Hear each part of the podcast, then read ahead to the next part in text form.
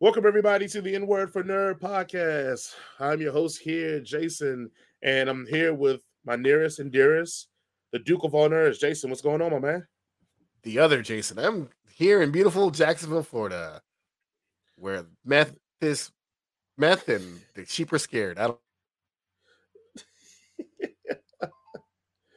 That um, what does it smell like outside of your home, though? Don't know. Nope, I still got you there. I'm still here. Yeah, yeah, still here? I'm still here. Cut this out. Yes. Um, it must be the right, Jacksonville good. connection. That's what it is. yeah, it's a 56k modem out- out here.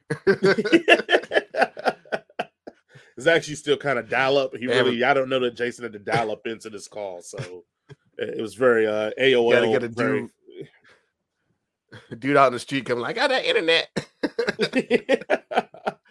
That's well, welcome everybody, like you said, to the Edward Nerd Podcast. I remember to share, like, and follow us here at Head Cannon Circus on YouTube, Facebook. Also, we are on all listening podcast places: Spotify, Anchor FM, Google Podcasts, and Apple Podcasts. I remember to hit the bell notification on YouTube so you'll be notified when we post again. And let's jump right into the fun part of the show.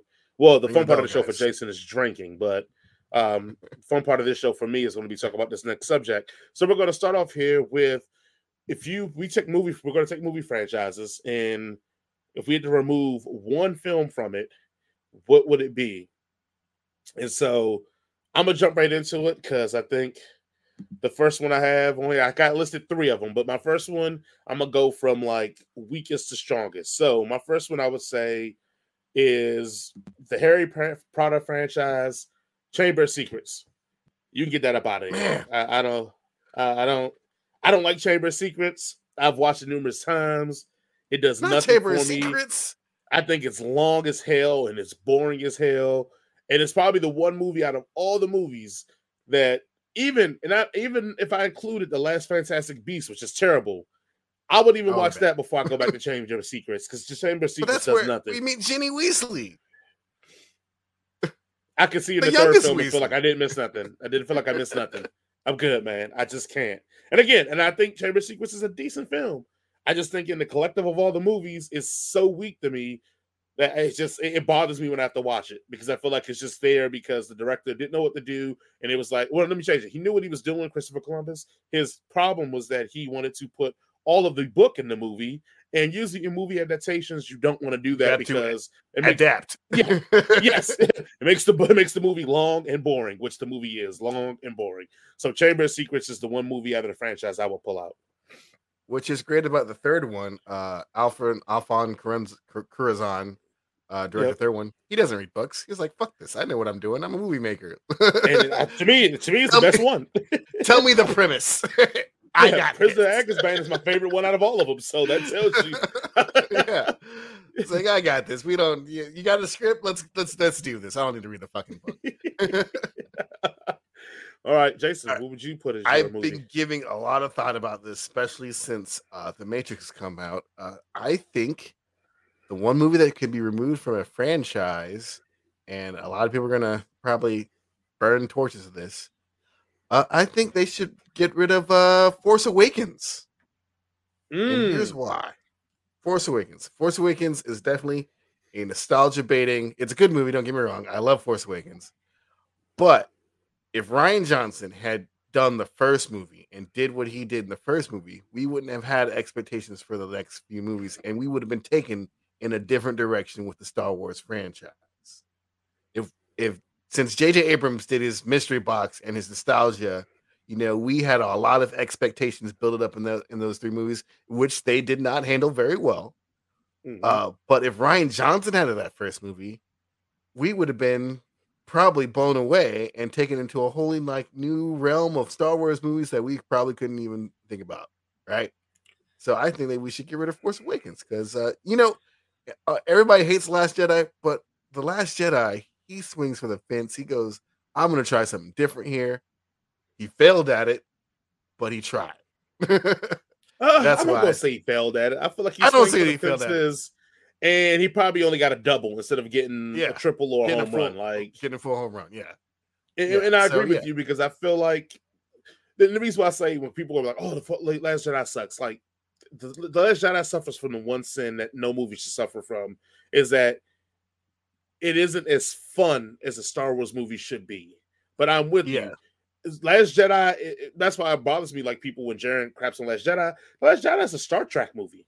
If you want to be completely honest, it's a Star Trek That's movie some pretty great shit. it's about in a lot of yeah it's a lot about a lot of uh talking about what works and doesn't work what war really means who's a good guy who's a bad guy It- A lot of is there a chosen one or is it should just be people or at random is there no such thing as it's a lot of good thoughts and theories in there the Yeah. problem is is that it came from a movie that everybody you said nostalgia baited and gave us the star wars feels and then you go to this movie that is overly talky overly dramatic and it introduces so many new elements to the lore that people just didn't accept.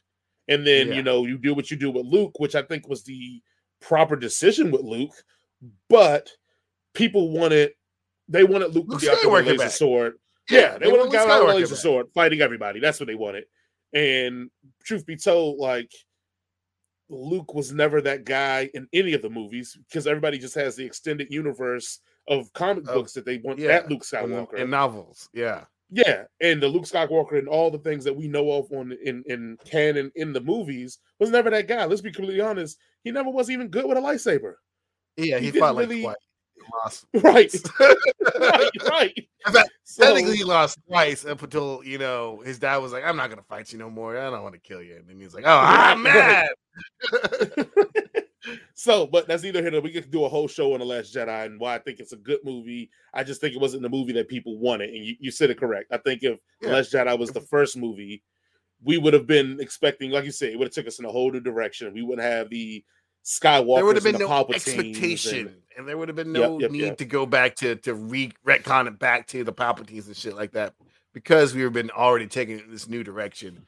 That they would have to. I mean, they could have still fucked it up, obviously, because they did anyway. Obviously, yep. yep, yep, yep. but All like, right. at least we've been going somewhere different. Uh, my number two is something everybody probably is going to see coming because I think we have talked about it on this show in length. Um, Rocky Five, man. You pull Rocky Five out of there, the Rocky series is probably the It's best series fine. going. Yeah, you literally eliminate Rocky because Rocky Balboa is a good movie. Creed one and two are great movies. Rocky Four is a really good movie. Rocky Three is Rocky a great Four movie. is Rocky a classic. one and two are classics as well. Like you pluck five out of there, it it all works. It works really well if you pluck five out of there. Like works better than it should if you take five out of there. Um, and even because five, uh, now granted, the only thing that five will add add into the series that will make it hard to understand is that you know in four, Rocky and them are living large, and then five is when they lose all their money, and then six, Yeah, well, Rocky Balboa, they're still broke. So if you move five, you'll probably have to be like, oh crap, why did they lose their money? But you can just throw a line in there in, in I Rocky mean, Balboa that six is explains like that. twenty years later anyway. Right, right, right. And we're used to So it's just like, oh yeah, I opened a, I am a retired boxer, open a restaurant. I'm bad with money because I got hit in the head for a living. How about that? My wife question for you. died. Do you remember why they lost their money in five? Do you recall that reason? Mm-mm, I have no idea. Okay. I all I know is And- he he straight street fight Tommy Gunn, and Tommy Gunn, who's an actual real boxer in real life, is this terrible human being, and ended up doing a lot of shitty shit.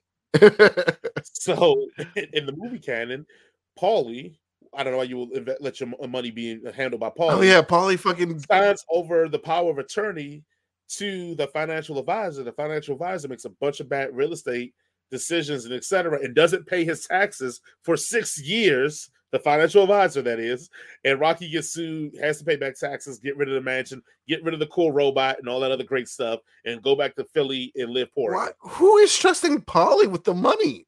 Like, Who was trusting Paulie to just have the power of attorney to do anything? like, wh- why is Paulie even like involved in this? Like, I know you like the dude, but the dude is like presented as to be a moron. Uh, yeah, so that's what it is. Financial advisor screwed him. He must have got the same one as Wesley Snipes. Um, but yes, Rocky Five is the movie I will pluck out of that franchise, and the franchise will be even better. Uh, Jason, you have another a number two? Let's just go with the the the elephant in the room. Let's go with something easy. Uh, Indiana Jones four, Chris, Crystal Skull. That doesn't do anything for anybody. That's pretty easy to get rid of. Like, and here's the thing, you know, for all you Indiana Jones people out there, you know what's my favorite one? Temple of fucking Doom. That's my favorite yes, one because it's yes. fucking terrifying. it's racist as shit. It's terrifying, and I loved it. Not only is it terrifying, I mean, we all understand it's racist. Not only is it terrifying that it is literally the only movie in the franchise that is action from the opening scene to the final To the- scene. Like that movie does not end. stop moving. It goes all the way through. Yes, and you I'm got of fan- motherfuckers ripping people's fan. hearts out. dude. Look, You when I got had this fucking- argument with people, they he's like, "Oh, Temple Doom's." Everybody's like, "Oh, Temple Doom's the worst one," and I'm like, "No, no, it's the best." I'm sorry that I, you know, don't like old Indiana Jones' father banging the same chick as Indiana Jones. I don't Which find that cute and quaint. Yeah, I don't Yeah. find that cute and quaint in the Last Crusade. Well, I knew And she was listen to me wrong. German because she speaks in her sleep. you know what I'm saying? We fucked the same girl. Right. and for everybody that wants a, a reference for that, just imagine R. Kelly's same girl with Usher playing in your mind as that happens if R. Kelly's Usher's dad. Uh, and then I have no beef with um the Last Crusade. I mean, I mean, I have no beef with the Last Crusade.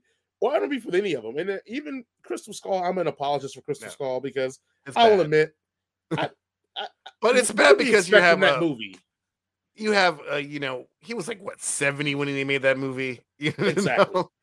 and then they throw in fucking you know Shia LaBeouf back when Shia LaBeouf wasn't really like method acting Shia LaBeouf when he was just doing the Shia LaBeouf thing. Like now if you put method acting Shia LaBeouf in Indiana Jones movie I think that shit would be fucking amazing. But you put like even Steven Shia LaBeouf nah it's not gonna work I am an apologist for the Crystal Skull. I, I agree. I agree with you. You can pluck it out, and the franchise is a lot better. But I don't think it's as terrible as everybody feels.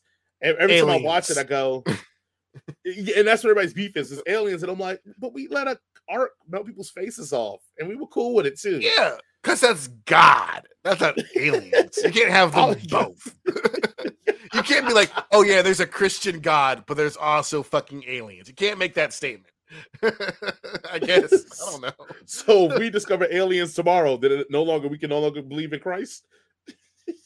Not in, I mean, you can believe in God. Oh, okay, okay, gotcha, gotcha, gotcha. You're saying in that universe you can't have both. you can't have both.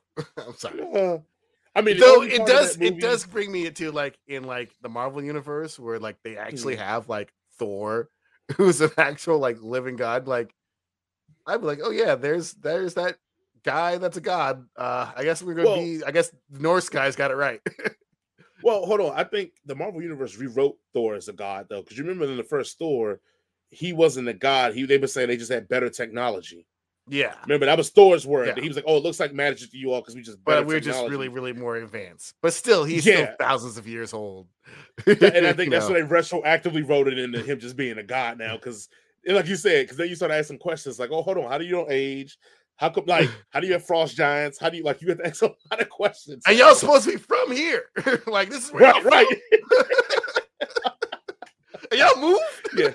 Right. So I think it was like, yeah, they're gods. Never mind. Just just keep it, leave it at that. Just like even the There are gonna be a lot more what was it? Norse pagans out there in MCU. People fucking praying to fucking Odin and Thor and Heimdall and shit. right. Um, yeah, yeah. But Crystal Skull, I'm an apologist, but I don't disagree with you. It still works in that one. Um, my number one movie that if you pluck out of it, actually, I feel like if you pluck this movie out, it makes the franchise almost perfect for what it is. Uh, my number one is Mission Impossible 2. If you Oh, take yeah. Mission Impossible Easy. 2 out, Easily. and you let the rest of it run, it is the probably the, the best action franchise of all time. Of all time. I mean, even and, and like part three with Philip Seymour Hoffman is fucking amazing. It's my favorite one, as you can tell. But you could just if you play you take part two out, it, the movie is phenomenal. That, whole everything's phenomenal about that series. Honestly, I think Mission Impossible doesn't even get good until after two. you could pluck the first two out and just start with three. I think three. I think one is needed because the one is the not to reference how we talked about the Fast and the Furious. One is the normal person spy movie. yeah. Two, it becomes is the first antidote of the oh no, these are super spies and we do He's a superhero now. and have wavy hair and doves. And duels on motorcycles. right, right. and then three is like, no, we're still good, great spies, but we're a little superheroes. After three, it becomes like Fast and Furious. They just go into straight superhero Oh, mode. so and it's That's so great. Yeah, so great. but yeah, Especially two the- is the, I feel like is the weakest link, and I think if two's eliminated, it's probably I think it's still the greatest action franchise of all time. But I think especially if you eliminate two, it's not even questioned at that point. Like, Well, you have also have this 60 year old midget doing like his own stunts. Like he's like, oh yeah, let's just hang me outside of an airplane, or I'm gonna climb the Burj Khalifa, the tallest building in the world. Like, you know, we got other dudes for that. It's like, no, no, no, I'll do it. Yep. Thank you. I'm a Scientologist. I think I can handle this. yeah, yes. I can, also, I mean, as much as we want to give Tom Cruise his flowers, we always want to give the better flowers to Jackie Chan, who was still doing all that stuff at 50 and 60, Yeah. and was like I rocking wasn't shit getting paid too. shit for it. right, right. he was doing that shit in Hong for the Kong. love. For the Yeah. love. They're like, the we're gonna pay you a thousand yen for 46 movies. No, the in total. And I want you to breaking- break every single bone in your body. right. Because I want to believe when Rush Hour, he was like in his late mid or late fifties for Rush Hour, and I know that's not as heavily stunted as his other stuff, but he still did all those stunts in Rush Hour. Like, yes, um, but I mean, it's Jackie Chan, man. He's Yeah. he's the goat. greatest, yes, absolutely. When people bring to me Bruce Lee and all that, I'm like, nah, nah, we we going Jackie all day. I Like, mean, I don't like, even want, I don't even entertain the conversation. Jackie. I mean, I'm sure Bruce Lee is a competent, you know, all around. He's a competent choreographer, competent, you know, making it look cool. But Jackie Lee, Jackie, Jackie Chan's about the fucking life, man. Mhm, It's mhm. like Bruce Lee is like, I will pay you 10 bucks to punch you to take this punch. Bruce Lee's like, oh no, we're all getting punched by the end of this fucking day. like, I'm getting punched, you're getting punched, everybody, the director's getting punched, we're all getting punched. and then I'm gonna jump 40 feet and try to hopefully I'll grab this fucking rope and I won't die. all right, Jason, you have one more for us, or or maybe you want to re- reel off?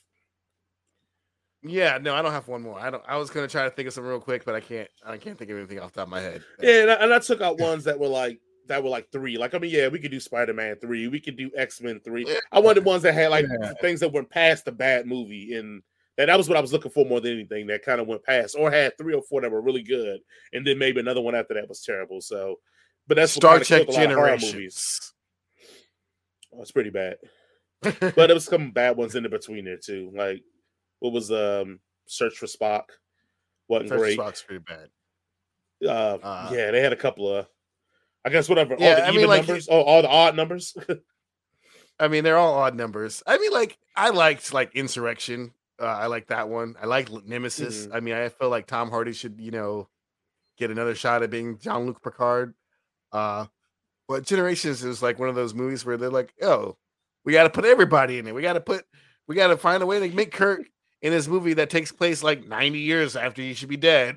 Like, Mhm, mhm. so it's And like, how do how do yeah. they even do that anyway? I can't even call the movie. Didn't they well, what time happened was, yeah, he got stuck in a uh, mythological realm of of your greatest desires, of your wild, of your of your peaceful fantasies, and then Jean-Luc Picard was like, "Oh shit, I need help trying to stop this guy from destroying all these planets. I'll get this dude who's fucking 80 years old at this point out of this peaceful realm, and he'll help me out." Rather than I don't know any of the other capable people on my team of, of you know, trained Starfleet officers. Oh, Which I would be him. pissed. I'd be like, no, I'm I'm fucking in heaven. No, no, fuck you. Get away, get away from me, man. like, no, you can, you can go back and follow that shit on your own. Bring me down But for one millions of people who. I, didn't, I didn't ask for this one last adventure. I just wanted to be peaceful Yeah. and left alone. Um, Like you can stay here too Why and won't- worry about that shit either. well, that wraps up our talk of we have to remove one movie from a franchise to make it great. Let's go ahead and jump into what's probably going to be one of our more divisive uh, reviews here. Let's talk about the Matrix Resurrection. Um, Jason, uh, I guess before we jump into it, let me give everybody what if you don't know about the Matrix, jump off a cliff. But if you anything about the don't, yeah, to find You're you're a find if- child. You're literally a child. Uh, to find out if his reality is real or not, Sorry, excuse me. Let me give you the, the the final of his reality is a physical and mental construct. Mr. Anderson, aka Neo, will have to choose to follow the White Rabbit once more. If he learns anything, is that choice, while an illusion, is still the only way out of or into the Matrix. Neo already knows what he has to do, but what he doesn't yet know is the Matrix is stronger, more secure, and far more dangerous than ever before. Wow. Really. Okay. All right. All right, Jason, you have the floor here. Yeah, the Matrix, the Matrix Resurrection. Uh, I believe I said uh, something along the lines of it's Frankenstein's monster.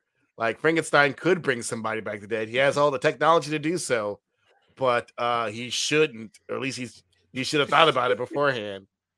Um, there are some definitely really good ideas presented in like the first half of this movie that would have been make an excellent uh addition to the Matrix mythology. But at the end of the day, this movie does not execute uh, properly everything that it presents. Uh, and also, uh, it is like almost like a well, to be fair to the movie itself, um, the Matrix, you know, revolutionized not only the way films are made, but like the technology behind films and all that other good stuff.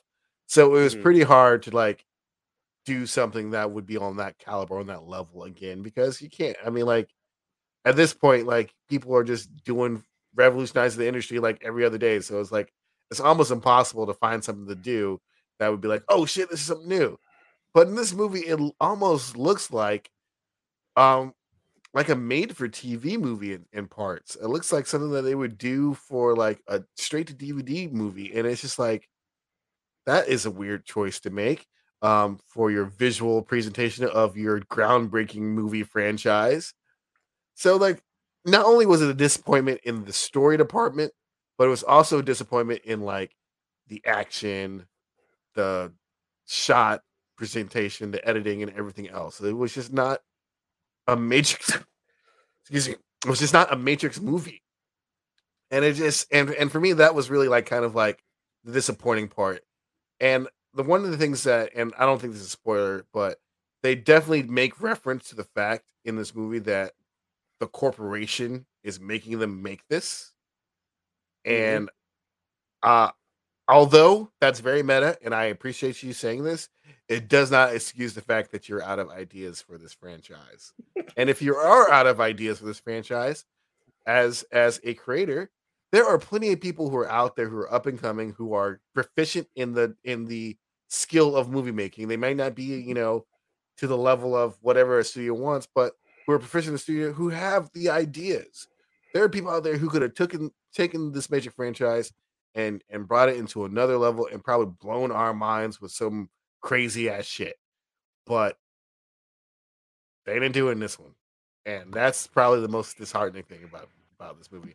And once we get into spoiler territories, I'll go into more detail of things that probably for me would have made the movie a little bit better for, as a viewer for me. But it's just if they just did not nail the landing and that's probably the most disappointing thing is they just didn't nail it and it's kind of hard for them to do that because it's the matrix and there's probably you know they had a high bar even the last two matrix movies you know people didn't re- receive those but even in those last two there's some still some great shit in it but this mm-hmm. one doesn't have anything like that in there and it's and it's sad and i hate it and i want people to stop oh. forcing people to make these movies Oh well, I'm glad you got it out the way because um, look, this movie's trash, man. this movie's trash. This movie is butt cheeks. Um, what the fuck is Christina Ricci doing in this movie? Let's just start. Was there. she in this movie? Yeah, she's in that freaking movie in the boardroom scene. Oh yeah, she Why was even a thing. Like I, I understand we can't expect The Matrix because it's a groundbreaking movie, and I get it. But I expect a reasonable movie that either flips the idea on his head or at least plays into some of the notions of what the other movies were. This movie does neither. It almost plays a game of like, oh, we're going to try to blow your mind because you remember when you watched the first Matrix and we blew your mind? So we're going to do that again, but this time we're going to make reference to everything that blew your mind back in the day that you loved, and then going to make a reference about mm-hmm. how, yeah, you'll never get that crap again because you know yeah. remakes and remodels and reboots suck, and we it's just corporate machines making this again, and it's no more filling in movies. So you criticize the thing that you're actually making, which I'm fine with. Go ahead, go be meta, but then make a good product to show that like this is how you do this properly. You don't even do that. So the hell with you on that one. also, the fight scenes aren't cool. They're not inventive, and I'm not expecting you to be like better than what we saw initially because I was watching Hong Kong and uh, you know Asian fight films all my life. So this when I saw the Matrix, it didn't blow my mind for fight scenes because I'd already seen this before. I'd already seen Donnie Yen and Wire work before I watched the first Matrix. So I was in that minority, but I did understand that this was very creative and it was very creative for an American action film. But I felt like maybe Keanu Reeves is holding all the good action scenes for John Wick. yeah, because yeah, because he didn't give us nothing in this one. And even to the point, they basically gave him a power so that he didn't have to fight. Like that power was a MacGuffin, so he didn't have to do any fighting. Like, and I was like, that's creative, but that's straight booty because we came here to see Keanu throw them hands. Uh, the new cast, except for Bugs, doesn't work. Everybody nope. get the new one here. Doesn't what work. new Bugs cast except for Bugs? There, there are other characters except for Bugs.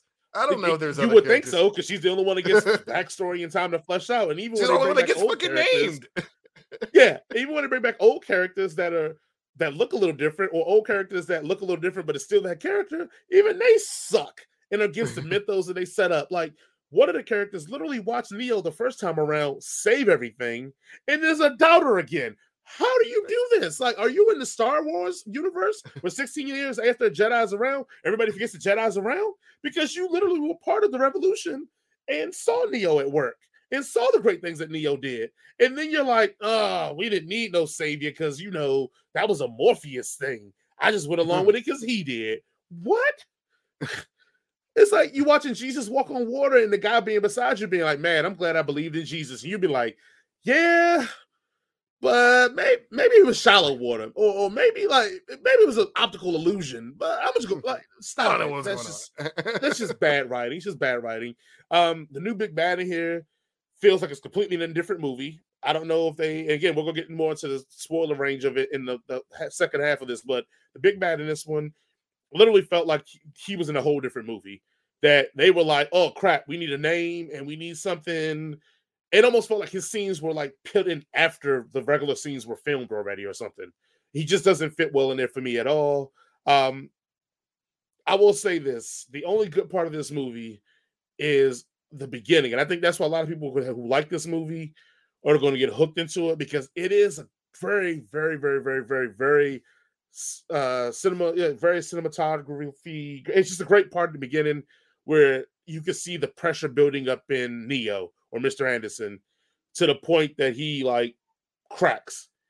Yeah. And that whole cycle of moments, I think it's like a maybe a, a 15, 20 minute run in the movie is really good because even if you watch it, I don't know about you, Jason, but I even felt like my anxiety was going up watching him repeat this process over to the point that it was becoming nerve wracking. And when he finally cracks, I kind of was like him. I'm like, man, I'd have had enough of this too. And I don't know if it's because the movie was so boring that I had enough of it, or they actually did a good job with telegraphing where his mental was. I want to say it was just telegraphing where his mental was. But I thought that was really good, well done. Um, this movie should have been literally cut and dry. And I guess I'll throw in my head canon. This movie should have been, hey, did the original three movies actually really exist? And if they did exist, why are you here now? And if they did not exist, why was that a thing that was in, in our lexicon? You could have took either route with that, which would have made a way better movie than this. And I know people are going to say, well, that's what they did. No, that's what they did for the first 40 minutes. And then they were like, nah, we got to get some kung fu up in this, B. So let's get the fighting. Let's get the rumbling. Let's get the putting your hand through mirrors. And let's do let's get to the song while we're at it, too. All right, let's go let's get to the song. Let's throw that in there. nostalgia. Here's a character that you haven't seen for a while. Does he do anything? fuck no. Yeah, but he's there. Let's Don't you remember him? He's awesome, right? No, get the fuck out of here. Let's get trained zombies in here. Let's do yes, like yeah, they ripped off. Yes, basically, heavily. this is the Matrix with fucking zombies. Yeah, that's what they thought. It, fucking zombies. It, Great. Which and you know what? It 2008 called, in... and they want their music, their movie back. right. But it's a part in the original Matrix where they talk about the exiles and how they were werewolves and vampires and all that. And we never got that payoff in the original one. We still don't get the payoff in this one. But now we're like, oh, maybe this is part of the payoff oh, that this time the exiles so... are just homeless people. Programs they thought didn't exist anymore. Um, this movie's butt cheeks, guys. I, I don't I don't I don't know what to even tell y'all, man. Um, yeah, I don't know. I, I, got no more for it. Um, and then maybe you know what this. I'm just gonna call it what it is. I'm gonna say it because I'm not that smart. Maybe it's a smart I movie in here that I just went over my head that I didn't get, and I want to leave room for that because I know someone's going to criticize the fact that I didn't get it, and that's fine. And if you got it and you loved it and you understood it, more power to you. And if you were like, oh, you got to watch it three times to get it, that is a sign of a bad movie. I have mm-hmm. to watch it numerous times to get the basic understanding of what the movie's about. Now, know what you do when you write when you do repeat watchings of movies? You should catch new things that further your enjoyment of the movie, not actually understand the movie from repeat watchings. That's a bad movie, guys. So except for Primer, it, you got to watch that four times before you get it. but it's still good. But the general premise of Primer is still enjoyable. You just yeah, watch it again and you start getting more context for the things you enjoyed. um, I mean, let's go. Let's jump right into ratings, man. Jason, what do you give The Matrix Resurrection? One out of five.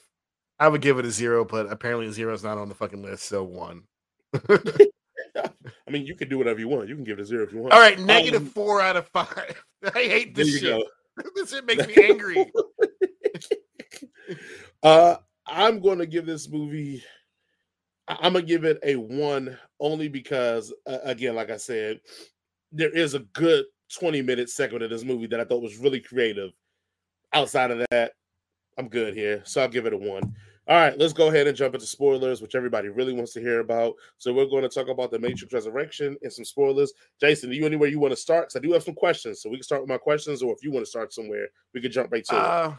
There are several things I want to start with. Like they do present some interesting ideas in the beginning of this movie, but they also do some things that are very on the nose. Like, for example, I, and and this is kind of thing that kind of annoyed me because a lot of the stuff they did from the whole meta thing, it was just very, very. It wasn't clever. They just literally just stated it, like uh the whole like, oh, they forced us to make this movie. They just literally said Warner Brothers forced us to make this movie either with us or without us. Or um, there's the part where uh Neil Patrick Harris's analyst says something like, "Oh, women used to be easier to control," or some dumb shit like that, and I'm like, "You are a genderless fucking program. Like, why are you being sexist right now?" Like that doesn't make any goddamn sense. And the, the whole premise of this movie doesn't make any goddamn sense to me because like you think that the guy and the girl who beat the Matrix the first time, and plus the program that nearly ruined the last Matrix, you would think you would not like put them back in a Matrix. like mm-hmm, they're known mm-hmm. for beating matrices, and you're like, no, no, no, it'll be fine. We'll put them back in there. We'll just make them like, you know, sort of kind of close together, but like not close enough. But like it's just like, are you an idiot? Like, it's all the machines idiots. Like, like you think you're so clever because we're just like, oh, we. But at the end of the day, they still beat your fucking dumbass plan, uh, like without much trouble because no one died mm-hmm. in this movie. Like, mm-hmm, so mm-hmm. it wasn't much of an inconvenience. As they say in Screen Rant, it was barely an inconvenience. like, right. nothing here. nothing here was a challenge for them. It wasn't a challenge for Neo to like convince Naomi to, to let him do his thing. They just let him go. Like literally, they were like, "Oh, we're gonna lock you up," and the very next scene, it's like, "Oh yeah, I'm escaping." Oh, they have their ship back and all the, the good stuff. We're going to the Matrix. Oh, we got to find Trinity. Oh, there she is. Oh, we got to get her out. We'll just do this, and she just got to choose to get out. She chooses no. What happens? She chooses no. We don't know. She might. She might die, but she doesn't choose no. Of course not. And there's like such a better like sort of through line here that they kind of hint at, but they just totally like just wash away. Like if this was Trinity's story about Trinity finding her way out of the Matrix after becoming a parent, having kids, and like having like actual like responsibilities, unlike Neo, who's just kind of like drifting through life, being a super successful game designer. Like that is a struggle right there. As a parent, like that would be something that was an interesting idea. Like are those kids really your kids? I mean, like, are they bots? Would like, you know, all these different ideas. Like, I can think of a thousand different directions for going just from that idea alone, and they just totally gloss over it. And it bullshit. And why would you bring fucking John? It was kind of cool seeing two obviously homosexual men do an action scene against each other. That was pretty cool, but no, yeah, like, like like you just ruin everything. It's just like just because there's nostalgia doesn't mean it's good. Yeah, let me I guess jump on in here because um my my I, I I remember the moment when I said, okay, this movie is bad, and the, mo- the moment I remember was that when you said it when they had to go rescue Trinity.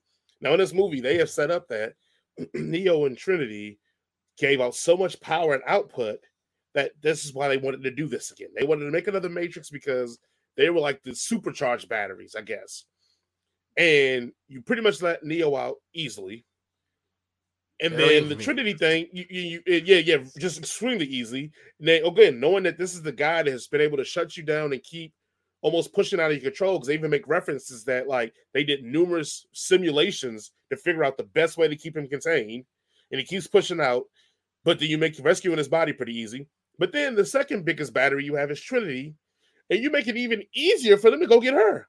Like you knew that one got away, and so you should be on high alert. And they even make a reference to being like, "Oh, it's gonna be so hard to get her because they're gonna expect that they're gonna try to move her." And they're like, "Well, no," because almost giving emotions to these robots to be like, "Oh no," because they think they're so superior, they're just gonna leave her where she is. And we're like, that that is be the most illogical thing a robot would do. Like leave the person where they were, where you the other person you needed got killed. Like what? Y'all know where and she is.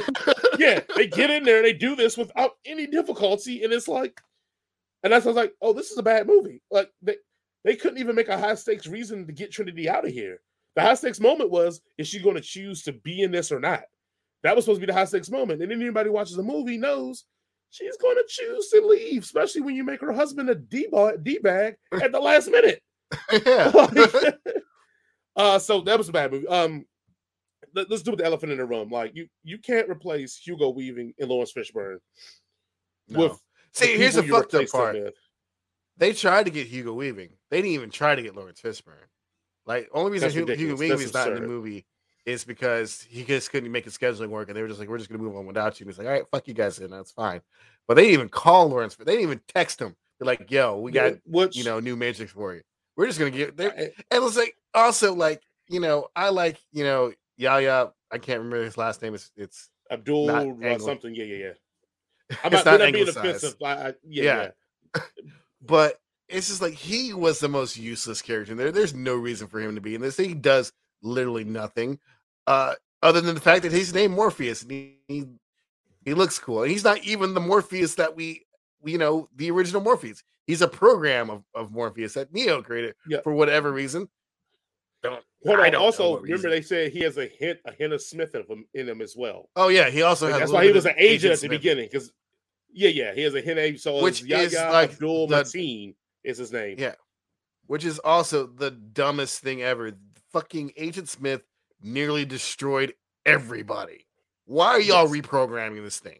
Why are y'all letting this thing back in the fucking? Well, like he nearly destroyed not only you know humans but also all the machines. Like, why is he still here?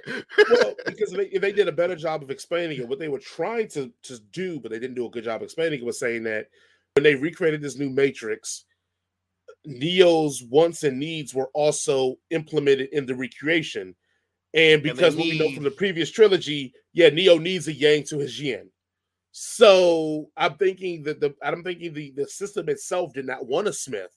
That Neo's need to have a, a yang to his yin put a Smith in there. But that's easily explained as easily as I just did it. Because they did a whole bunch of exposition dump. That could have been an easy exposition dump. Because you're right, it's no reason to have a Smith in here. But also, it goes to the point like you can't get these guys to play these epic, not even because the characters are epic, the actors who play those characters are like some of the best in the biz. I can't expect. I rather you just made a new character and just said that this character was influenced by, by Morpheus. So we didn't expect them to be Morpheus, Morpheus, or by Smith. Yeah, yeah, yeah. Because all you, you was that you're definitely drawing a comparison between the two. Yeah. between the two performances by saying they're the same character. This happens with right. every Joker that comes out. You have to. I mean, like it is what it is. But it's like, yeah, if you're going to have them in there, like at least have them be like, you know, Agent Smith was the bad guy. And this one, he is just not the bad guy. Like he's yeah, just there. He wants to, he is literally like a stopping, like a stepping stone for Neo. Like he's just there because he wants to fight the analyst too, but he doesn't want Neo to do it. So he's like, I want to do it. So, and they fight for a little bit, but like at the end, it doesn't matter. Didn't mean it doesn't anything. matter. The fight didn't mean anything at all. Didn't mean Uh, anything. and this and this whole thing, so- it's all toothless. It's all. I think this is the thing that makes me the most upset is that in the original Matrix movie, you know, they had you know side characters, you know, that were visually appealing, even if you don't remember their names. I mean, you know, Mouse, Switch, Cypher. I actually, you do remember most of their names. In this one, you don't remember any of the other key characters' names besides Bugs. I don't even think they introduced them as anything. But also, Mhm. like, there was just kind of like this sort of like idea of like people's perception of themselves being different in the Matrix than they were in real life. It's kind of like this, as the Wachowskis show you, it's kind of like uh, a uh, allegory for their transness, their Transformation. transgen- Yeah, yeah. yeah. And in this one, like you're you got a second chance. They wanted to like the character of Switch. They wanted to make that character like a man in the real life and the woman in Mhm. the Matrix, something like that. And the studio was like, no, you can't do that. And and this one, you got a second chance. You could do stuff like that. You can make these kind of movies. And like they kind of hint at it by saying, oh yeah, you know, in the Matrix now, Neo looks different, but it doesn't go anywhere. It doesn't like Mhm.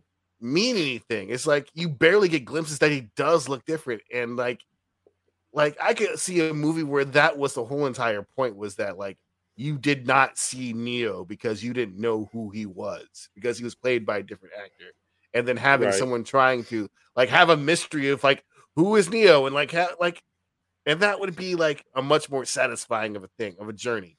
But in this, it's just like nah, none of this shit matters. None of it matters. Once again, your- like you said, it's another thing they they they tried to hit on because if you remember the part where they showed the point, the part that awakens Bugs is her watching Neo's Neo jump yeah, jump off, off it, but he ends up yeah, but he ends up flying. And, Yeah. and but if you saw the the flashes, it was like an older man. yeah. Like and so again, they, they even like you said, they even play. They the at it. like yeah, but they don't they ever just like don't go through with it. pull it out. Like they don't go through with it. It's like, yeah, Neo looks different to everybody else, but we see him as fucking Keanu Reeves, which doesn't do anything for us as an audience Yeah, that he looks different because he just he looks like Keanu Reeves because he is Keanu Reeves. Who gives a fuck? Yep. And it's like, Yep.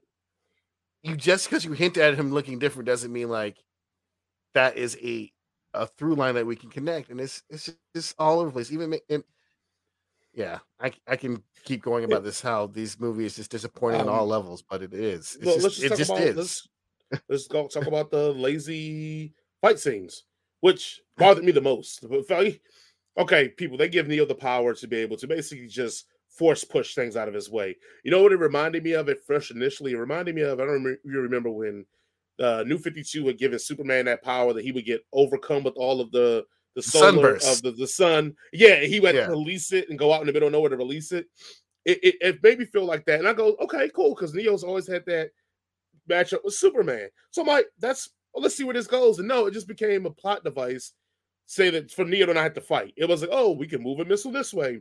Things dropping off as human bombs. Instead of having this cool action scene, we have a maneuver and, and dodge and have to work as a team to figure out how to avoid this. Nah, just have Neo force pull them out the way so that they Yeah. can keep going through. Like it it just it, it was almost an ends to a means just to say that, hey, we want Neo to still be powerful, but we don't want him to do all this creative thinking on how to make this action scene work. And then, like you said before, like I looked on the made for TV budget. Is it just me, or did it feel like when they were driving a motorcycle, it felt like they were driving the same speed in real time? That she was probably Yeah. driving 10 miles per hour. And It's that was it. 10 miles And- and that was yeah, it. Just doesn't instead of speeding this up on camera so it looks like she's driving faster so to actually add some suspense and some thrill to the look it just looked like she was just driving down the street and just Yep. oh, hey just weave left all right weave right leave right And here oh, comes hey, some Keanu, put CGI your hands up yeah put your hands up It- it- It's gonna be all CGI here, so just you know, just you know what, we're not gonna give you direction. When you feel like putting your hands up, we'll add the people in that point, and right, you right. know, like that was and we'll make it the look real Smith fight the Smith fight in the bottom was lazy. Um, the the only fights that were entertaining were the ones with bugs in it. And I, and I guess I found out later on that she's actually a true martial artist. So that was a good relief. That's why her I mean, she was the best part real. of fucking Iron Fist. I'll tell you that. right, right, right. So and, and that's what kind of made her stuff look realistic and, and flavorful. But it, it we've seen them take actors who aren't martial artists and make them look like they could fight, fight. And for this movie to just look like the fight scenes were trash, man. And and I hate to see keep using it because I know you want a deep dive analysis. It didn't look good. It didn't look fun. It didn't look creative. It looked like as if they were like, we need a fight scene here, so we're gonna plant this here, do it. And we need one here. We're gonna plant this here, do it. Like you know, if you're gonna do this whole rearranging of Smith, and you're going to have this big showdown with Neo and Smith, which is going to kind of take notes from their, their, their meet, meet matchup in the Matrix itself. You have to make this epic to almost do a callback nostalgically, but then upgrade it. Like go, you know what it's like? It's like you know the people that, that made the fan film of Vader versus Obi Wan Kenobi in New yeah. Hope, and they did the fan film, and you're like, you know what that fight is like in real life, but the fan film upped it to another level. They kept some of the elements of the original, but they upped it. That's what you should have done with this movie with these callback fight scenes. Give us what we know we're familiar with, and then give us something crazier to go, oh crap. Like, you know, Neo did that instead of taking the body shots he did on the wall. Neo maybe stops him with the force and then flips out. Like, it, it just was none of that. It just was like, oh yeah, you remember this. That was cool, wasn't it? Ah, all right. And, next scene. And I also think one of the worst things about this movie is that they also just include clips of the original Matrix in the movie. Mm-hmm. They're just like, oh, here's the original Matrix playing. You remember this, right? Like, oh yeah, this is right here. Uh, here's a shot, you know, to say that these two are the characters, the same characters. You know, it's just like, like I guess that's a decision, that's a choice that you can make. But it was just like for me, it's like the the whole premise of this in this movie is that the Matrix, in order to trick Neo into th- thinking that he is not in the Matrix, is to think that he made a video game called The Matrix and he yep. is has some sort of mental disability in which he is, you know, not being able to, to delineate between the two. But in the movie, the video game of The Matrix is just The Matrix, the movie. Mm-hmm. it's not mm-hmm. a video game of The Matrix. It's just, and it's like, you know how easy it would have been just to have like 1999 CG graphics of The Matrix and just like, oh, this is your video game here. It looks like a video game. These are elements of an actual video game in this in this presentation of the Matrix. But no, it's just a movie, and they just tell you it's a video game without action. And it's like that's not how video games work.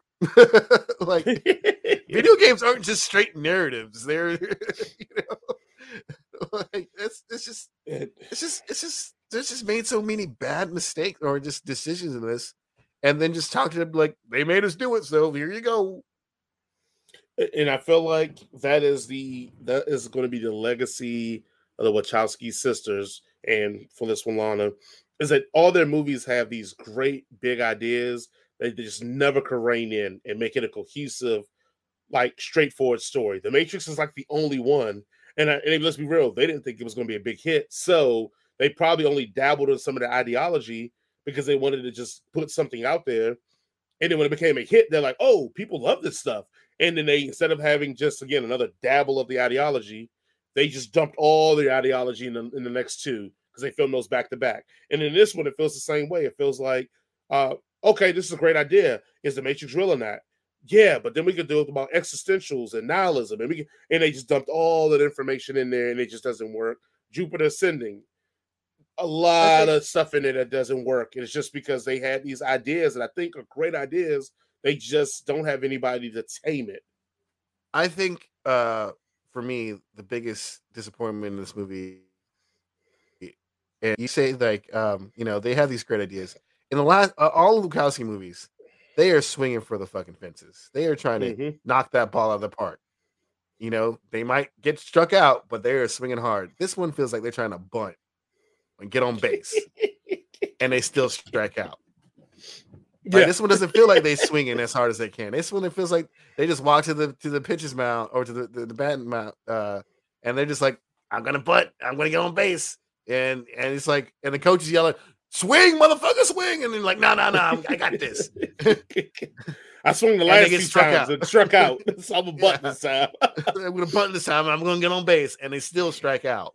Like that's how I feel about this movie. It's like they are not swinging; they're just mm. accepting that they suck at baseball. Absolutely. Well, if, please tell us what you think of the Matrix Resurrection. Remember to leave a comment. We will read your comment on the show on future episodes. So let us know what you think about it. Do you think Anthony Rojas?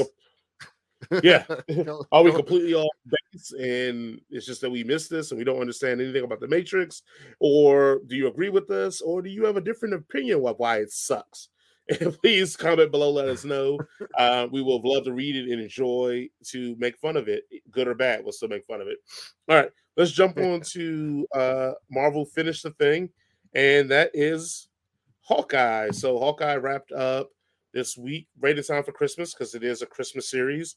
And I guess let's jump into our thoughts of Hawkeye. I'll kind of I'll kick this off uh, with a brief synopsis. In 2012, during the Battle of New York, a young Kate Bishop witnesses Clinton Barton battling the Chitauri uh, Chitauri and aspires to become a hero like him after inadvertently after he inadvertently saves her life. In the present, Barton spends time with his children in New York for Christmas. Um, so this show is a bullseye for me. I talked about over and over how I just enjoy that it it has this homegrown feel, slice of life type of uh, aesthetic to it that I thought was really really cool. Um, so I'm not gonna hold you that that's kind of where I do love it. Now it it isn't without its flaws. Uh, they do get a kind of scattered near the end of this run, but for most of the run, about the first at least four episodes, they do keep it very tight and concise. We finally get to see a lot more fun with the trick arrows. We get to see how trick arrows are made. That's always great to have in there. A little dangerous, so people actually try to break down how it was done. Also, the biggest thing I think this this series accomplishes, and it gives you the the send off for Black Widow Natalya that was deserved and needed in Endgame. Endgame screws that up, and I don't care what anybody says. I know y'all want to cry about Tony Stark. Tony Stark probably snapped his finger, hoping and wishing he could stay alive. Black Widow was the real sacrifice in Endgame because she knew what she was doing. It was no return from. The Red Skull told yeah, her that. Clinton knew that. They knew whoever fell and died, it was no way to keep. it couldn't be wished back. There was no way. Even when Clinton tells them, Clinton tells them, yeah, he said she can't be brought back. Even when the Hulk says he tried his best when he did it to get her back, it couldn't come. Like that was the real sacrifice, and that was glossed over in the game. This series finally gives you exactly what she deserved and and some, uh, especially coming over Yelena. Um, we'll talk about more of that when we get into the heavy, heavy spoilers of this one. The best thing about this is that you get to see everyday people doing everything, everyday things. He can't fly off and go to Asgard or go to earthly Asgard. He can't be living on the moon like Steve Rogers. Clinton has to live with just being an Avenger every day, but also he has to live with the things he did in his past that actually can catch up to him because he doesn't have the support of a shield now completely behind him. He doesn't have the support of Tony Stark's money behind him. He literally has to like unwire these tangled webs that he made by himself, and it just so happens that he develops a, uh, a sidekick in it. The only issue I have with this series is that I do think it loses focus near the end. Uh, instead of this being a story about Kate Bishop and Ronin or Kate Bishop and Hawkeye. The story eventually becomes about Ronin, um, Black Widow Natalia, um, corruption in the Bishop household, um, corruption with mobs and kingpins. Wink, wink. Uh, it, it, just becomes a lot of stuff at once in the end, and and a random sword fighter who has nothing to do with anything.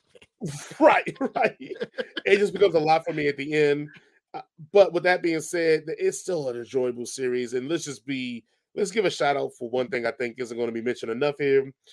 The way they filmed this show is beautiful. Like the Christmas vibe in the field. We talked about the 360 car shot in one of our previous reviews. Um, we could talk about that. We could talk about the the spanning shot of Kate and Yelena's sparring, Yelena sparring, which is just great. I mean, it, they have great me, chemistry together yeah, it gave me vibe. It gave me vibes of like the Daredevil show, but also like Old Boy. Um, just letting them go at it and doing that. Uh, even the scene where they do a young Echo, and they see in the background Ronin doing his thing when he's taking out like the, the mob people. Like it's a lot of great shots in here that you don't see from a typical Marvel Marvel series. So I do want to give them props for that. I just think I just wish the story just stayed tighter and stayed a little. It still was small time, but I wish it stayed a little tighter and I wish there was a little bit more menace because the tracksuit cats became too jokey. And I know they were supposed they were to nice. be, but like the most of them like, like nice the first guys. two episodes, but yeah, like the first two episodes, they were more of they felt like more of a menace. By the last of this, they pretty much became comic relief. Like even yeah. the, the LARPers were knocking them out. Like So you're telling tell me this big the big man would hire these people to do his dirty work? Really? Is that what we're supposed to believe? From all the things we know, the big man. Like that's why I felt like it just that that kind of. Eh, eh, eh. But look, I don't want to diss on them, and I think it's a really really good series. I think it's a strong series for Disney. Another, I think they knocked another one out the park on this one. What are your thoughts, Jason? Yeah, I would I would definitely uh, echo your sentiments. Uh, I guess the one thing that is a disappointment for me, but not really a disappointment as uh, as overall, is that there's not really any twists in this thing. There's not any you know things that everything you expect to happen happen. You know the characters you expect to show up, they showed up, and and that is good. Don't get me wrong, that's good. It's just that you know it's just a straight line, and you know whether you like that or not is is depending on you. I wish there was a you know some some other little twist that maybe that that threw me threw you for a loop, you know. But also with that, you know, you can get kind of obsessive like we did with uh, the WandaVision, where you're just like, what what's going to be the twist? And there's you know, at least yeah.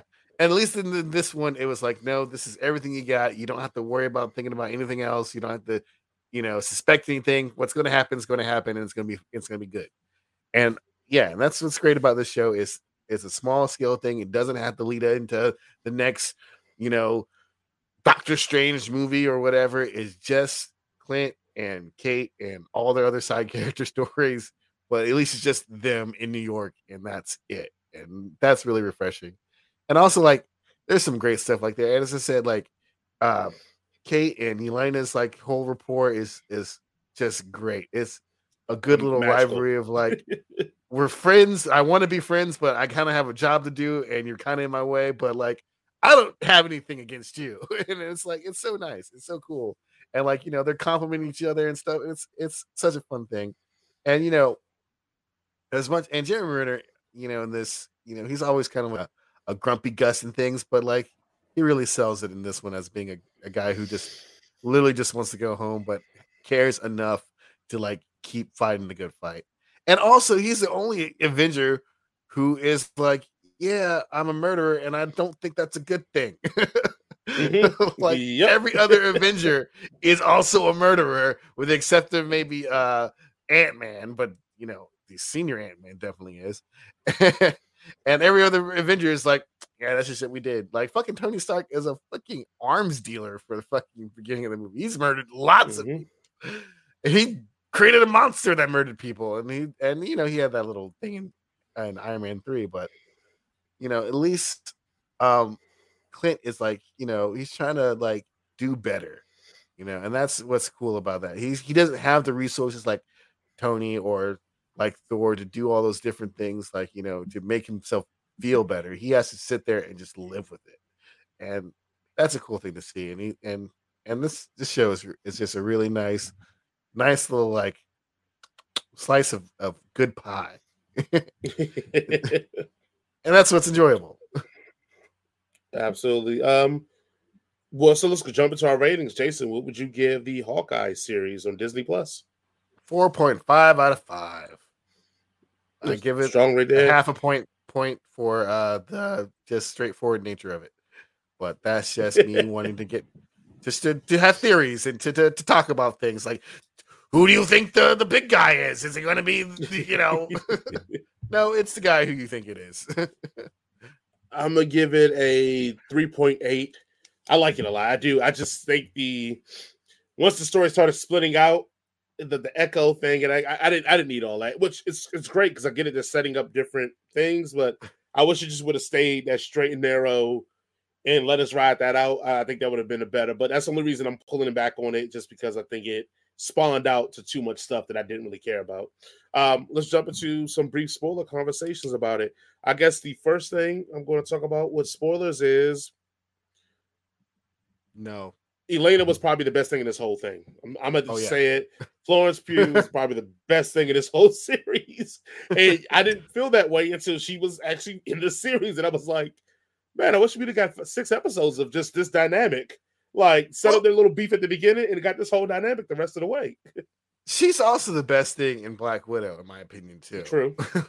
like yeah, she's just so effortlessly good at this character. Like maybe she's just playing herself. I don't know. I don't think Florence Pugh has a, Russian, a terrible Russian accent, but like she's just so effortlessly like charming as his character, even where Scarlett Johansson was not. she's not No, very not all. charming as as Black Widow, and it's just like, yeah, she's a breath of a breath of fresh air. She's so much fun to watch. And, and I love that they're already setting up the new Hawkeye, new Black Widow dynamic as like friends Yeah. because you're right. Uh, Hailee Steinfeld and Florence Pugh, you know, Kate Bishop and uh, Yelena. The, you're right. Their dynamic is like I, I could watch a buddy cop movie of just them for two hours and I will be completely happy with it because it's just so freaking funny. And I mean, the whole getting into the elevator, having the casual talk, and her, you know, she's trying to hit Kate Bishop, trying to hit all the buttons. Don't do it! Don't you do it! right. Like ah, so good, so good. Even to talk with the macaroni and cheese, like, are you done? Are you done? And she's putting all the hot Like, sauce in it. So good. It's really It's good. just- mac- he's like, yeah, She's, you know, yeah. Like she's like, yeah. Oh, if you if you wanted to kill me, yep, I've already already killed you. Yeah, but probably when I open the door, yep. Chachi you I right when you walk Yeah. in the door. would have had a chance to close it. Nope, we would have had no chance. Like that's so good. Um, so I I do. I, I was remember I remember my first review of this. I was apprehensive, and then about not about Kate Bishop. I was more upset about the whole every character in Marvel has to be witty and funny and just cool and blah blah. blah. I do feel like Kate Bishop's character does take on a serious like magnitude of it. You know, when she finally realizes, oh crap, my mother's the big bad. Like, Yeah. this, you know, it does take a different tone there, and I felt like okay. I don't like the whole again gunplay being a joke for her at the beginning. oh, your mic's done. Business when uh, the gunplay got really, really serious, and, you know, her and Clint having to talk off the cliff and all that. But I do feel like if they're going to try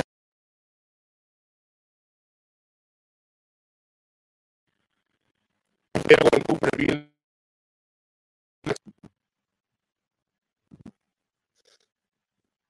But that's all I have for.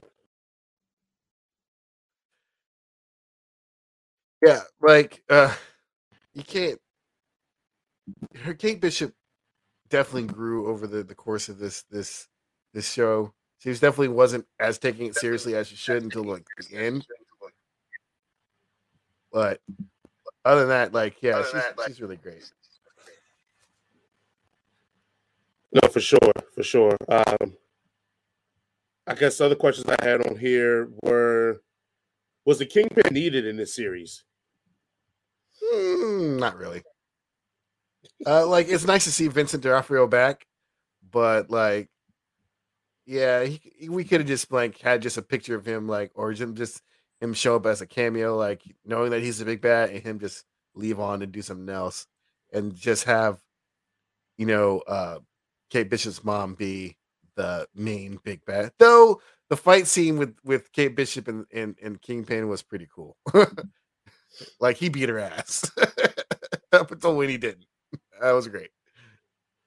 Yeah, I did think the besides the fight scene being really, really dope, I did feel like it made you realize that hey, Kingpin ain't nothing to play with.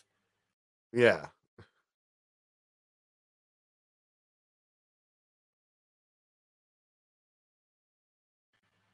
So I did, I did dig that part about it. Um, but yeah, you're right. They could have left Kingpin out of this When I know they were trying to give the fans what they wanted a unified universe of Netflix and all that, but now now you have to answer questions about like Charlie Cox, and then you got to answer questions about Luke Cage and Jessica Jones. So bringing them in doesn't just uh, absolve you from having to answer where the rest of these other cats are when like it's just going down. So, but I'm here for it. I mean, I- I'll take Also, anything.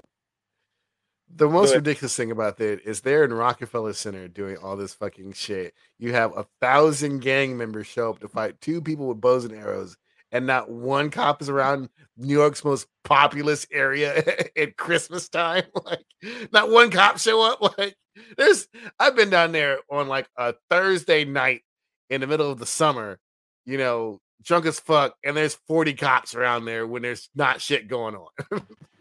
Right, right, right. hey, look, the Avengers had it, man. That's why. Uh, yeah, those guys are good. Let's go to jump into trick arrows. What what was your favorite trick arrow from the series? The Pym arrow is pretty cool. Uh the uh what was the one that shot out the, the one that looked like it shot out like more arrows. like y'all are straight murdering these guys at this point. the, yeah,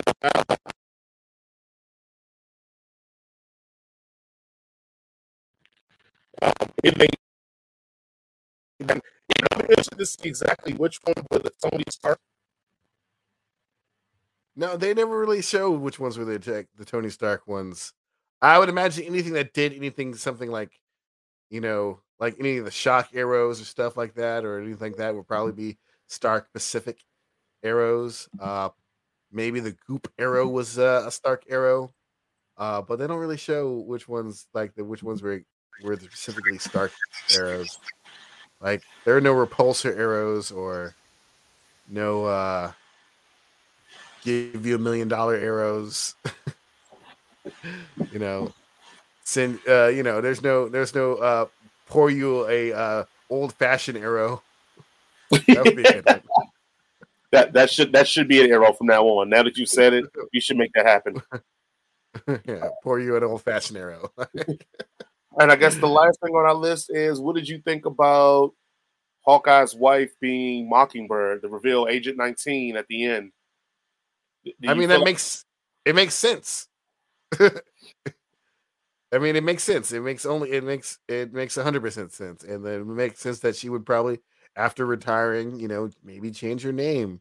You know, after she's because she and her kids are technically in hiding, because right. that's the whole point of them having that farmhouse is that, and the fact that none of the Avengers even knew that was there is because they're in hiding. So, you know, maybe he has just gotten too used to calling her by her uh you know her uh alias rather than her real name so you know because he's like yo we got if we're gonna make this work we got to pretend that you're no longer bobby but you're laura or whatever her name is or lauren i can't right so, well that's what the interesting thing is that um because you know it was a mockingbird and Agents of Shield let's just let me just give a second and just saying adriana padalecki i think her name is adrian padalecki like yeah she gets screwed in everything, like all the time.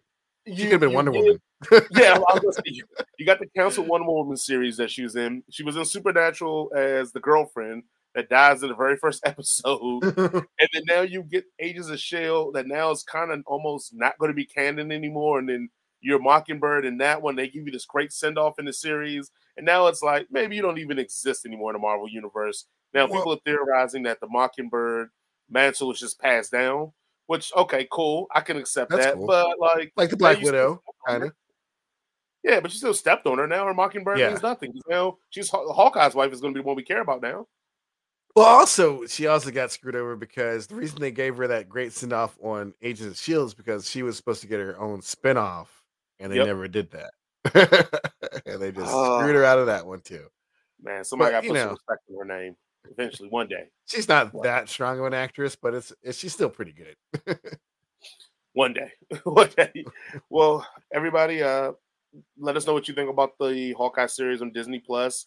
Uh, I wouldn't mind if people put their rankings of where they put all the Disney Plus series in order, and then not include the Netflix ones, just everything on Disney Plus, and see what people's rankings are on that one. Um, I don't know. I think our number one is probably going to be WandaVision. My number two is um, Falcon and Winter Soldier.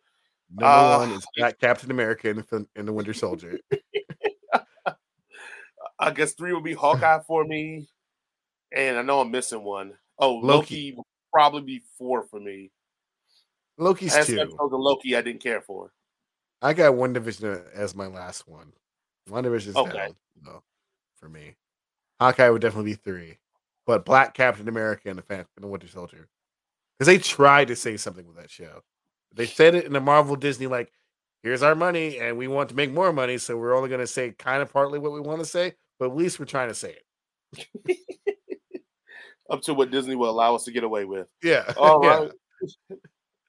Yeah. Because we don't want to be John Boyega and be fucking blacklisted.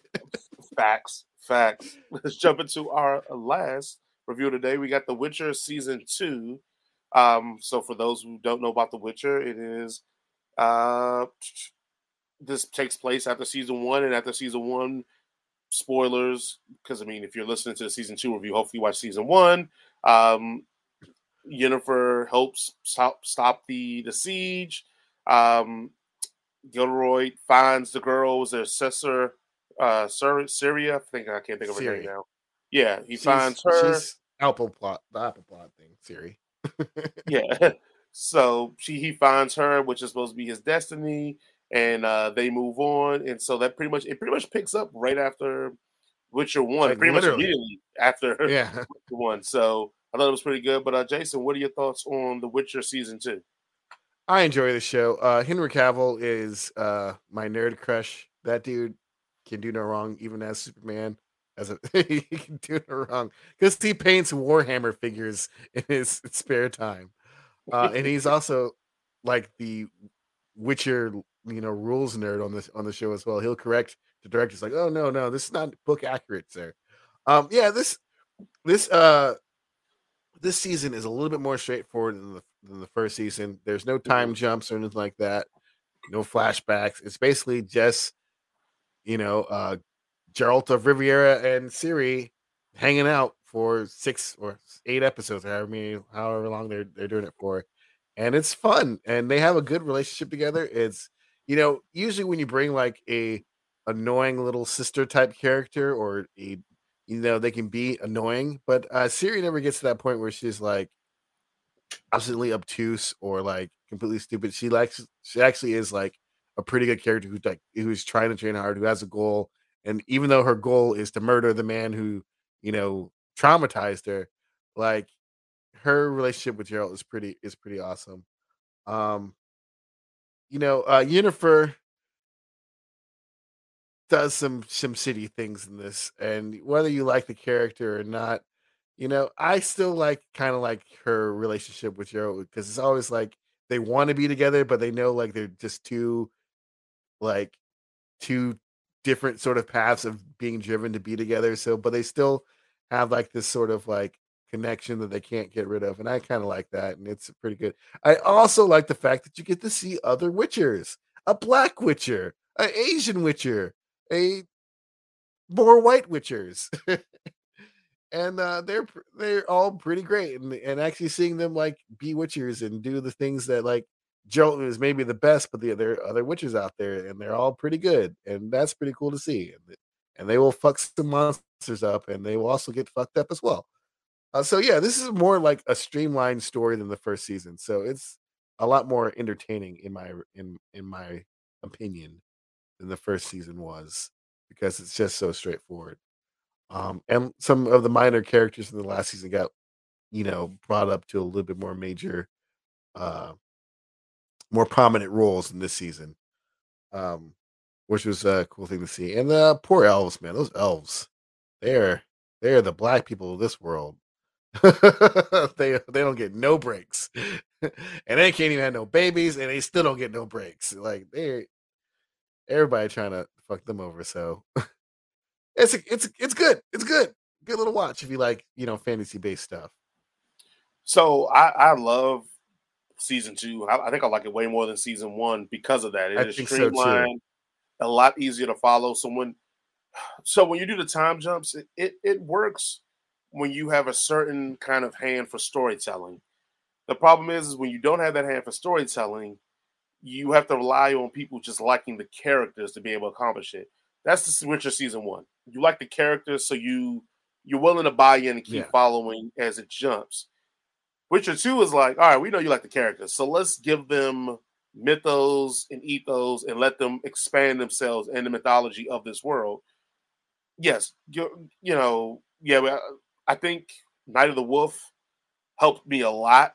You know, being a mm-hmm. prequel mm-hmm. to season one because now we get to see Vesemir and we get to see you know what the trauma he's going through watching his the whole Witcher community get X'd in his cartoon. Every, so you every time one dies, he, he yeah he dies a little bit more.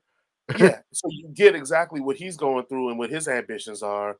Um, as much as yeah, Jennifer gets the best storyline, I feel like in this, and when I say that, it's because season one, it was all about power for her. It was all about mm-hmm. conquering and power because everybody had always underestimated her and treated her like trash and made her feel like she wasn't worthy. She basically sacrificed everything to become worthy in her mind and gain power. And even with that power, it still wasn't enough for people to accept her. And so this whole season for her was about community. You know, she's Elven, but has no relation to her elf blood, like, you know, to her elf, you know, community. So it was a great way to see that, okay, now that she's powerless, and you could say, oh, it's, you know, it's parts in there where she could reclaim some of her power and do things that she chooses not to. But to see her have to learn like, like community is important and almost like family is important. The people that care for you and love for you are important beings and people there. It's no greater moment of seeing that when than when uh, I can't think of the the bard, um, the, the Joker, the Joker uh, that sings Jaskier. Yeah, and she basically has a moment with him, and he's just giving her all kind of heat, being like, you know, I want to say, I hate your fucking guts. I hate you. You're a bitch. I want to give you all this heat, but he's like, but you know, I, you know, but also understand how to walk in other people's shoes, and she makes decisions that help him out, and but that whole thing from relating, from her realizing that the power that she possessed was never in the craft. The power she possessed was in building a community. So that was a great storyline. I think they did there. Uh, Gilroy, him learning how to be pretty much be a father. I know you were saying it's more like the little sister role. I feel like it was more like oh, yeah, he's definitely role. he's definitely her father. yeah, like he has to be a father. He has to protect her at all costs, and the only way he knows how to protect things and people is teaching it how to be deadly fighters and be more deadly than what's going after them. Like, yeah. and as both of us being parents, we would be kind of like, that's maybe not the lesson you should probably be teaching your kids, but I guess so. I mean, like, there's days where I was like, man, I need to get my kid in some sort of like, he need to get beat up a little bit so he can be tough out there in these streets. but then, like, right. I don't want my little baby to get hurt. but you gotta realize the trauma of his existence is why he only knows how to father or raise the way he's raising. Like, yeah. I remember the, the scene in there that made me really hit home for me is the scene in there where she is going through the obstacle course and it's like, oh, like who tended to the horses? Like, oh, she was supposed to, and it wasn't done. I fully expected like him to go and kind of like almost being like, she's not ready for that. What are you guys doing? Blah blah blah. Get down. And he was like, nope. Let's see how this goes. Like that's actually one of my favorite scenes because at first, you know, uh the other Witcher is like getting her up there just to like fuck with her. Yeah. And by the end of it, he's like throwing out like, yo, you gotta you gotta balance yourself, you know, don't anticipate one thing. Like he's he like that's when they all became a family at that. And I thought that was really cool seeing. And then when Geralt walks up and is like, you think he's gonna be like, What the fuck are you guys doing? Like she's not ready for this. He's like, No, like let's see what she can do. Let's see what like how she can handle it. And that was that was really cool. And that's what it hit home for me is that his yeah. his upbringing and trauma from his upbringing has just like us as parents, what we experience as our upbringing is what we put onto our children. So for him, it wasn't like for us, we have a protectoratory type of attitude. For him, his like, nah, the fit here don't live. So if you're not fit, I know it's my job to protect you, but the only way I know to protect you is by making you fit. Like, and so yeah. that was a great correlation. I thought that season two nailed home numerous times, even when he uh, travels without her. And it's the statement of like, you know, he's traveling without you because that's his way of protecting her because she doesn't think she's ready yet for the adventures that need to go in front of her. So I, I thought that was a very interesting look at uh, the fatherhood thing. I think also the the the illusions and the sometimes they were heavy handed with it. The whole thing about what makes uh, a girl into a woman.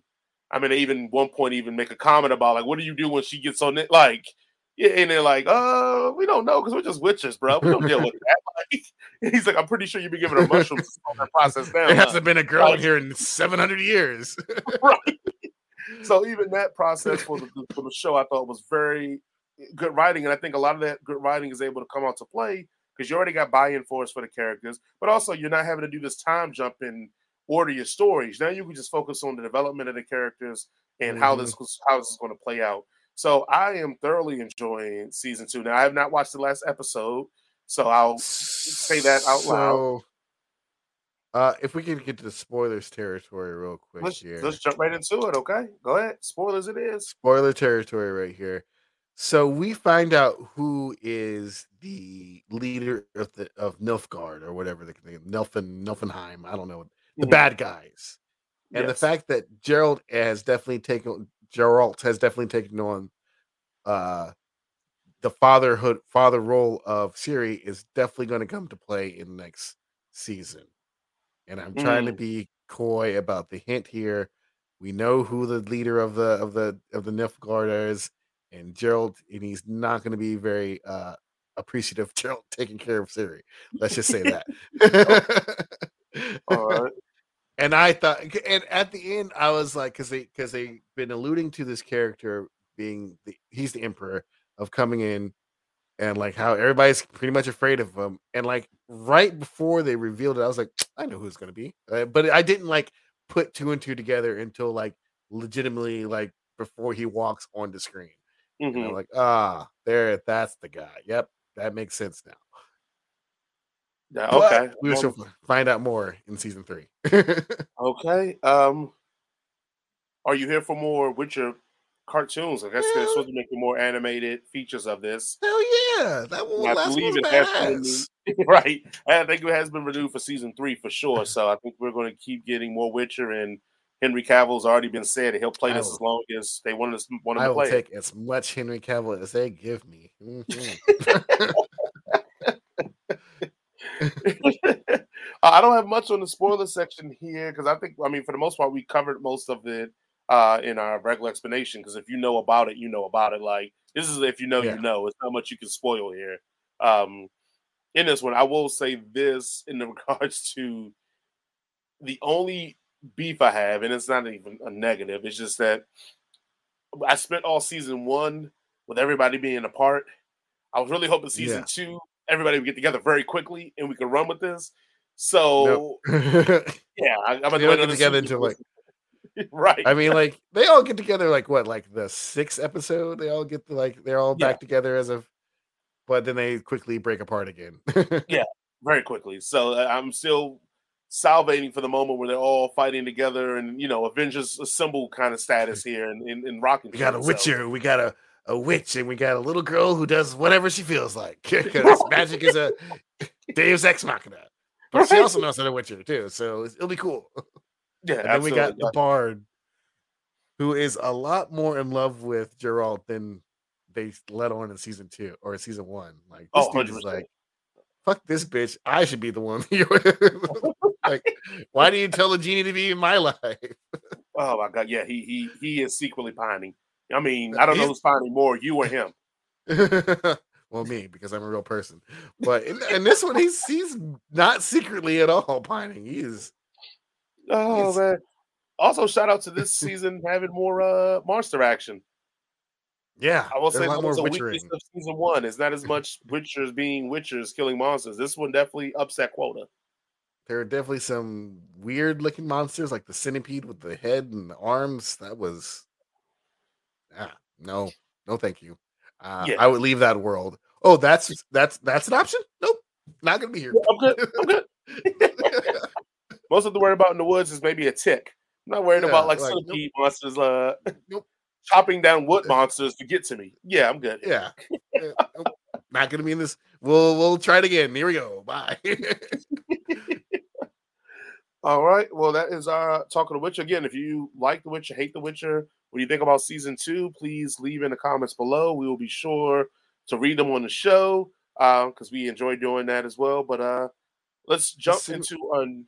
Go ahead, Jason. Just send me all your Henry Cavill thirst traps, people. That's all. there you go. Let's jump into a segment that we have just started, and I'm probably going to mess up this name. Uh, we started a new segment called Inward Dradamus. Yes, like Nostradamus, Dradamus. They, they, you don't have to, to explain it to them. There's there's smart people out there. there we go. So we're gonna have some questions, and we're gonna predict the future with some of these questions. And um, as the Duke of all nerds, we're gonna take it as solid gold stamp. Okay, stamp opinions here. So uh, the first one I have is what will eventually kill the superhero movie run?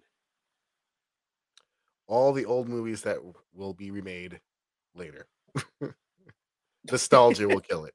They will find some treasure trove.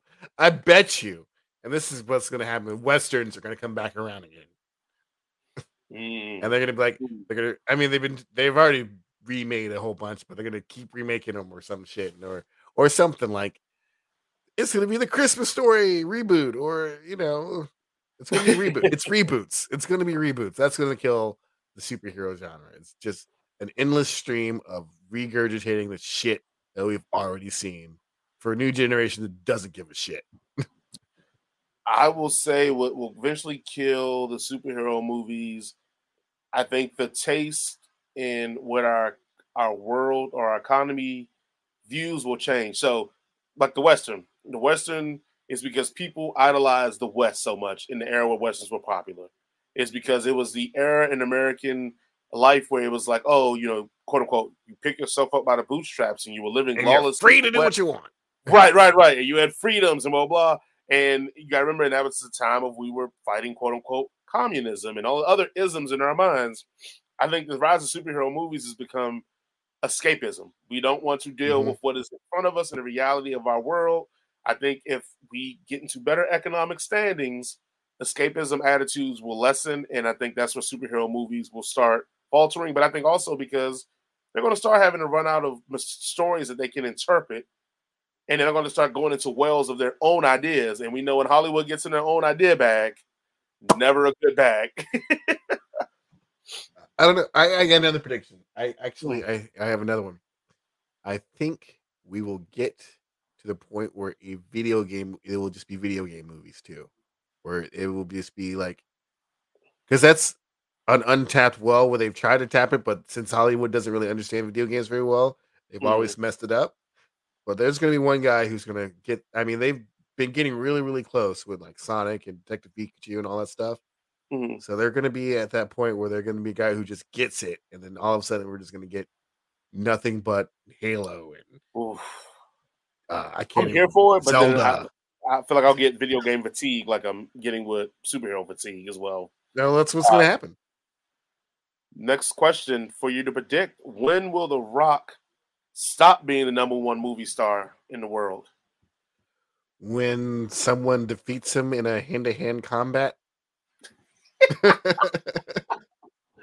for um, his crown as being the most charming person ever. I think uh, like Ryan Reynolds or somebody will have to come up and like literally physically beat him up. I think he'll stop being the number one movie star when he decides to become the president. That's the only way yeah. stop. And then, then there will be an eight year period where he's not the number one movie star, and then there after that he'll just become the number one movie star again. like Jordan retiring to play baseball, he'll just be the president for eight years. Uh, yeah. All right. Uh, will Tom Cruise ever age and stop making movies? One of these days, one of his stunts is going to kill him. Oh, there you go. uh, I was going to say no gonna... because he's an alien. He's well, I mean, he world. literally believes he's an alien. So, but when he's he's going to be like, I'm going to do a, I'm going to jump from space as a stunt for my movie, and then he's going to hit the ground and be like, well, there goes Tom Cruise. All right, next one for Nerdtradamus to predict: Will Storm and Cyclops ever be represented good in an X Men no. movie franchise? No, no, no, no, because they don't give a shit about Storm or Cyclops. You know who they care about? Wolverine. Wolverine. It's Damn always it. gonna be Wolverine. Yeah, yeah, no, no. No. You know what the worst part about movies caring about Jean Grey is? Is that Jean Grey was like the worst character ever for the longest time. And then oh, Claremont oh, no. decides to make the Dark Phoenix saga, well, the Phoenix saga, then the Dark yeah. Phoenix saga, and everybody cares about Jean Grey. Look at the old cartoons with Jean Grey. When it was the original five, Jean Grey was the damsel in distress every mm-hmm. single time with the weakest power set every single time. And one writer made her so relevant that now we can never get away from her. Which I like Jean Grey. Don't get me wrong, but I don't. I, I, when it, on a comparison, if I might make my list of X Men, she's not that high on my list. I don't. I. I mean, you know, as protagonists go, the plain Jane white girl that everybody seems to love just because she's just there doesn't really do it for me. Yeah, yeah. Um, like, will, will there ever be any YA or fantasy novels more popular uh, for fantasy movies more popular than the Harry Potter movie franchise? Hell yes. It's called Faintheart. It'll be coming out in 2028. Ooh, oh. 2028. Let me walk that down. Uh, Do you happen to know who's making that movie so I can put stock in that company now? Jason Baker. oh, there we go.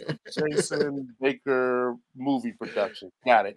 All right, wait till it goes public, guys. Uh, I'm gonna have. I'm, I'm unfortunately actually uh, who I want to play or at least direct thing would be Stephen or, or Donald Glover would be great. Even though my buddy Brandon hates his guts.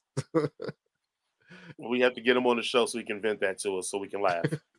Uh, all right. Will there ever be a time where our culture will stop believing in Santa Claus? Probably a thousand years from now. When we stop believing in like general religious stuff. Eh, I don't know.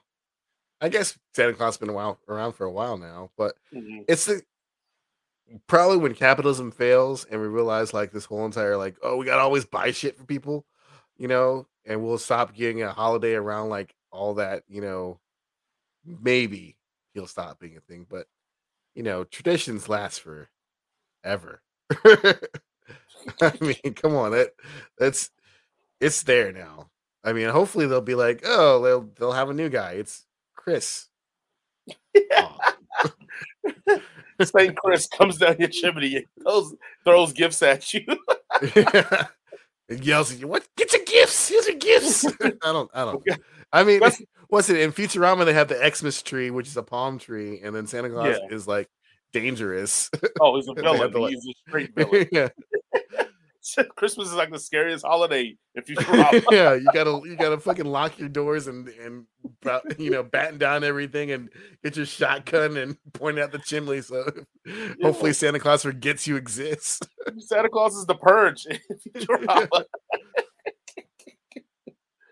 oh man! All right, well that is all we have for this new segment for the N word, not the N word Jadamas. If you have some other predictions you would like to get from the N word Jadamas, please comment below and we will predict the future and answer your question far out because you know what?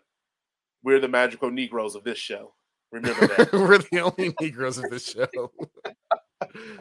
All Negroes right. are magic. Thank you very much. Yes, it's just that we should melanin. use our magic for ourselves.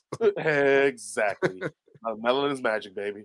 All right, well, let's wrap this show up. Jason, as always, thank you for being on here. For everybody else, please remember to like, share, and subscribe. Hit the bell notification on YouTube so you'll be notified when we upload other new content. Um, we are on Head Headcanon Circus on YouTube, Facebook, Apple Podcasts, Google Podcasts, Spotify, Anchor FM. And I just realized Spotify just added a rating system. So if you can rate us five stars, maybe 4.5 if you're really feeling froggy. Uh, anything less than 4.5, or maybe even anything less I'll than fight four, you. We'll come, we may come to your house. yeah. We may come to your house. we, we, believe it or not, me and Jason are about that life. So we'll, yeah. we'll definitely come there. and if you aren't, you're not, we know a bunch of Tyrones that are about that life. We we so. do have families. So uh, but please remember to do that for us. Uh, Duke of all nerds, any closing words for everybody today? Uh, be kind, considerate, tip your servers and bartenders 20%, and uh, have a happy new year because this is what's coming up.